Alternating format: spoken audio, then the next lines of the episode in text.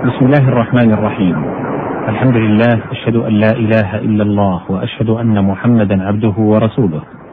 اللهم صل وسلم وبارك على عبدك ونبيك محمد وعلى آله وصحبه ومن تبعهم بإحسان. أيها المستمعون الكرام أيتها المستمعات الكريمات السلام عليكم ورحمة الله وبركاته.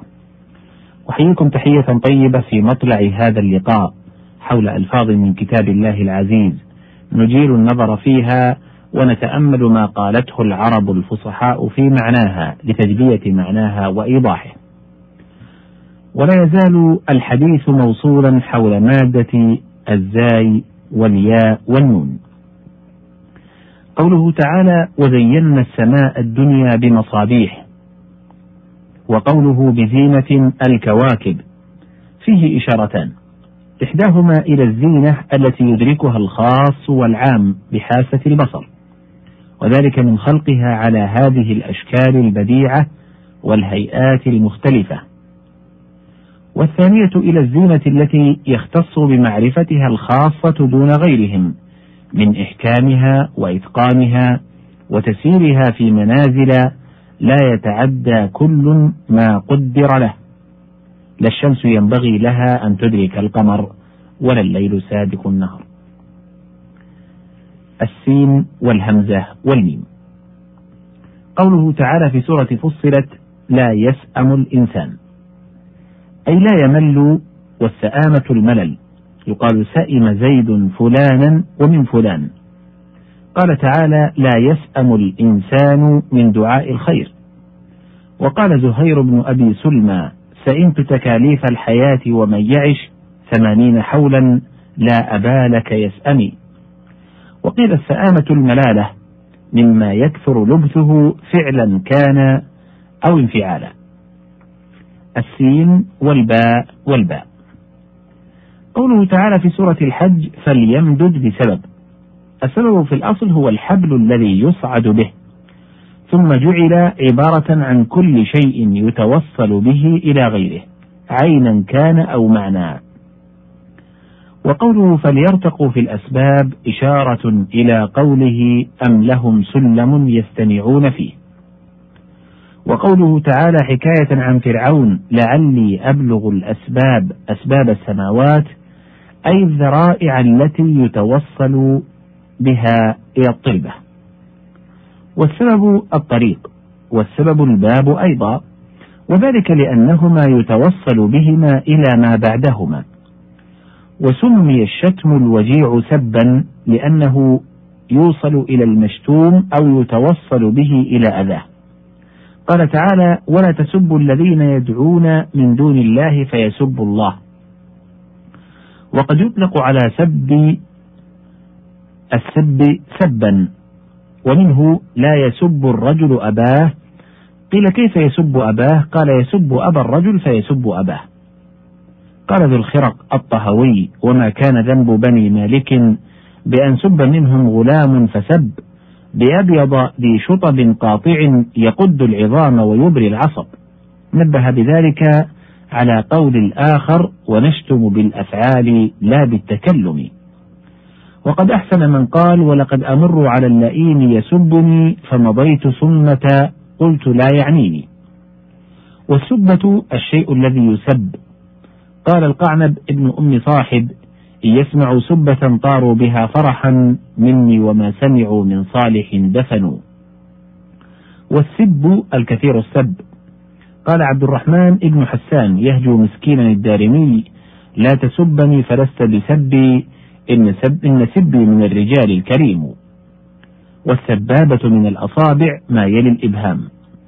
سميت بذلك لتحريكها والإشارة بها وقت المسابة كما سموها مسبحة لتحريكها وقت التسبيح. والسباب مصدر سابه نحو قاتله قتالا وفي الحديث وسبابه فسوق. السين والباء والتاء. قوله تعالى في سورة النبأ وجعلنا نومكم سباتا. أي قطعا لأعمالكم التي تزاولونها نهارا. والمعنى جعلناه راحة لكم أو لأنه تنقطع فيه حركاتكم فتسكنون. والسبات السكون. وثبت رأسه حلقة. ومنه النعال السبتية لأنها يحلق شعرها بالدباغ. السين والباء والحاء. قوله تعالى في سورة الأنبياء فسبحان الله. سبحان علم للتسبيح ولذلك منع صرفه للعلمية وزيادة الألف والنون فهو في المعاني كعثمان في الأعيان. وعليه قول الأعشى أقول لما جاءني فخره سبحان من علقمة الفاخر.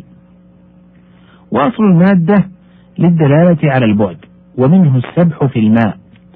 وكذلك تسبيح الله لأن فيه إبعادا له عما لا يليق به. مما كانت الكفرة الذين لا يقدرونه حق قدره ينسبونه إليه من الشرك والولد وغير ذلك. والسبح المر السريع في الماء أو الهواء. ويستعار ذلك للنجوم. قال تعالى كل في فلك يسبحون وفي دؤوب العمل أيضا. قال تعالى إن لك في النهار سبحا طويلا. والتسبيح عام في العبادة قولية كانت أو فعلية أو منوية. وقيل في قوله تعالى فلولا أنه كان من المسبحين أي القائلين سبحانك. ويؤيده قوله فنادى في الظلمات أن لا إله إلا أنت سبحانك إني كنت من الظالمين. وقيل من المصلين وقيل من الناوين أنه إذا تمكن من العبادة حين يخرج من بطن الحوت أن يسبح الله بقلبه ولسانه ويعمل جوارحه في طاعته. والأولى أن يحمل على جميع ذلك لأنه اللائق بحال النون عليه السلام. وقوله تعالى والسابحات سبحا قيل هم الملائكة يسرعون فيما يؤمرون به بين السماء والأرض. وقيل هي أرواح المؤمنين تنبيه على سهولة خروجها عند الموت أو جولانها في الملكوت عند النوم. وقيل هي السفن لأنها تسبح في الماء والسابقات الخيل. السين والباء والطاء. قوله تعالى في سورة البقرة والأسباط. جمع سبط وهم في بني إسرائيل كالقبائل في العرب. واشتقاق ذلك من الامتداد والتفريع. لأن السبط ولد الولد فكأن النسب امتد وانبسط وتفرع. يقال شعر سبط ضد جعد وعظامه سبط أي طويلة. قال الشاعر فجاءت به سبط العظام كأنما عمامته بين الرجال لواء. والساباط ما مد من دار إلى أخرى وسباطة الدار ملقى زبالتها. لامتدادها. وفي الحديث فأتى سباطة قوم فبال. السين والباء والغين. قوله تعالى في سورة لقمان وأسبغ عليكم نعمه. أي ألبسكم إياها وأتمها عليكم. من قولهم درع سابغ وثوب سابغ. وقوله تعالى أن اعمل سابغات إشارة إلى ما علمه في قوله تعالى وعلمناه صنعة لبوس لكم. وأسبغ وضوءه أتمه. السين والباء والقاف. قوله تعالى في سورة النازعات فالسابقات سبقا. عمى بها الخيل العادية في الجهاد.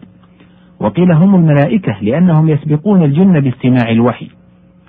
والسبق أصله التقدم في السير. ثم يعبر بذلك عن التقدم إلى الأشياء أعيانا كانت أو معاني. وقوله واستبق الباب أي بادر كل واحد منهم نحو الباب. وقوله فاستبقوا الصراط أي جاوزوه فاستبقوا الصراط أي جاوزوه وتركوه حتى ضلوا. وقوله لا يسبقونه بالقول أي لا يتكلمون بغير إذنه. وقيل لا يقولون بغير علمه حتى يعلمهم. انتهت هنا هذه المادة. وأما المادة الأخرى فلها حديث في لقاء تال أسأل الله سبحانه وتعالى أن يأذن به. حتى ذلكم الحين أشكر لكم طيب إصغائكم. والسلام عليكم ورحمة الله وبركاته.